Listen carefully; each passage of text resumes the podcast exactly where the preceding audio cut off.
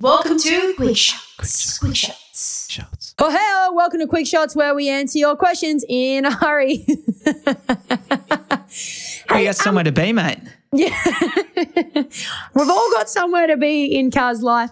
Hey, this one I'm going to throw to you because you do have a lovely wife on maternity leave at the moment. So hopefully you two have had discussions in your household, which no doubt you would, that would help us answer this question for Jess.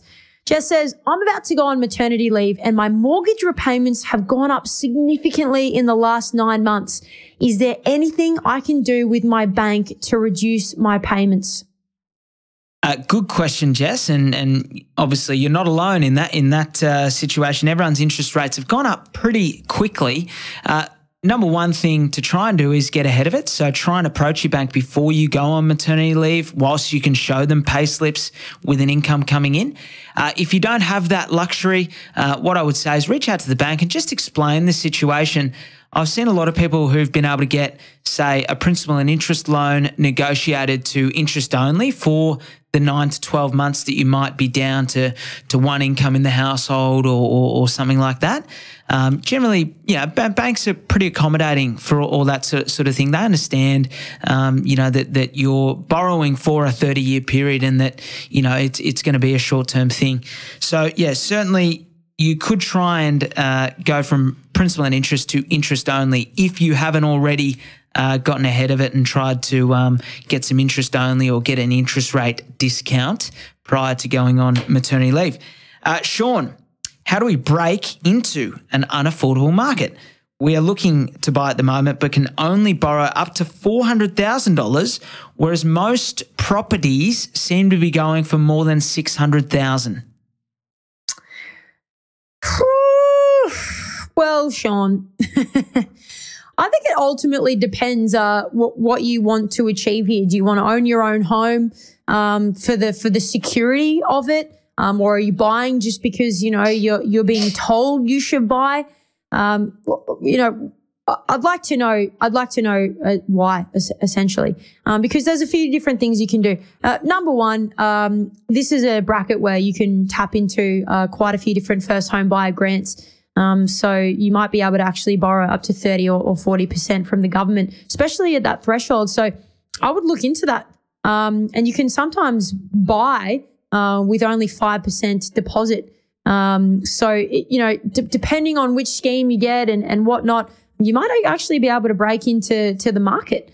Um, but I think the other thing too is you, you've got to buy what you can afford. Mm. You know, if you if you cannot afford to to get into the areas that you want to be at six hundred thousand dollars, I'm sorry to say, my friend, like you, you just you can't you can't be in there. So there's no point talking about complaining and, and why the market's unaffordable is you've got to find out what you can afford and, and where you can afford. And you've either got to make that sacrifice for a small period of time um, to, to be a little bit further away, or you've got to look at buying an investment property instead, um, which is basically um, you know, a completely different option. It's probably going to be in a state that you don't live in, but it will be something that you can buy, get your foot in into the market, um, and also have a rental income on on that that essentially pays for the loan itself. So my, mm. my real question stems back to what's what's your ultimate mo- motivation? Um, because that will give you the answer. Do you want a house for security? Well, you got to go a bit further out. Or if you just want to get a foothold in the market, then an investment might be the, the way to go.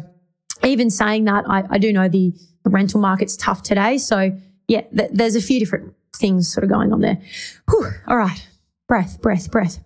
Wilson is asking, I live on my own and I'm looking to buy.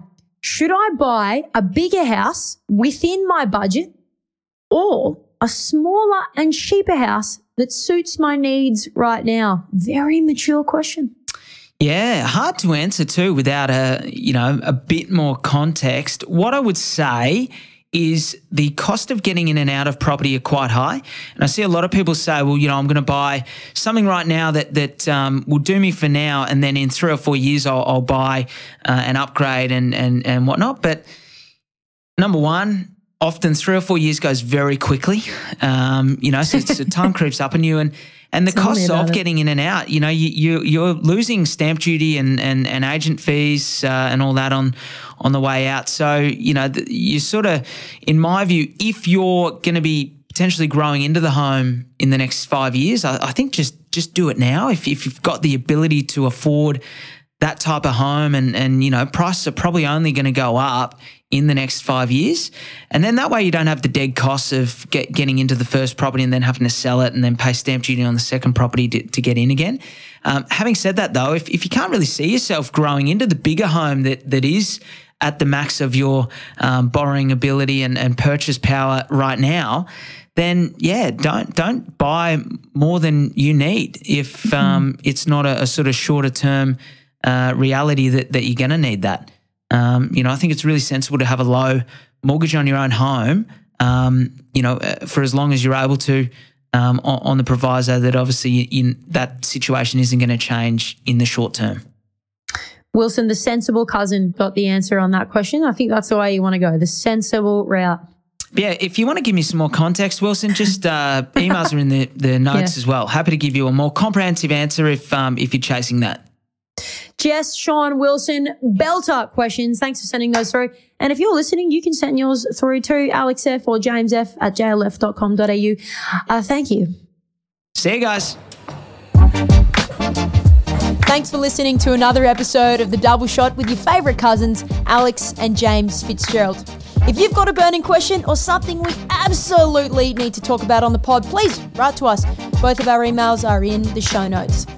Little real estate tidbits and a little bit of banter, okay, a lot of banter, you can follow us on the gram. Our handle is the double shot dot podcast. That, my friends, is the double shot dot podcast.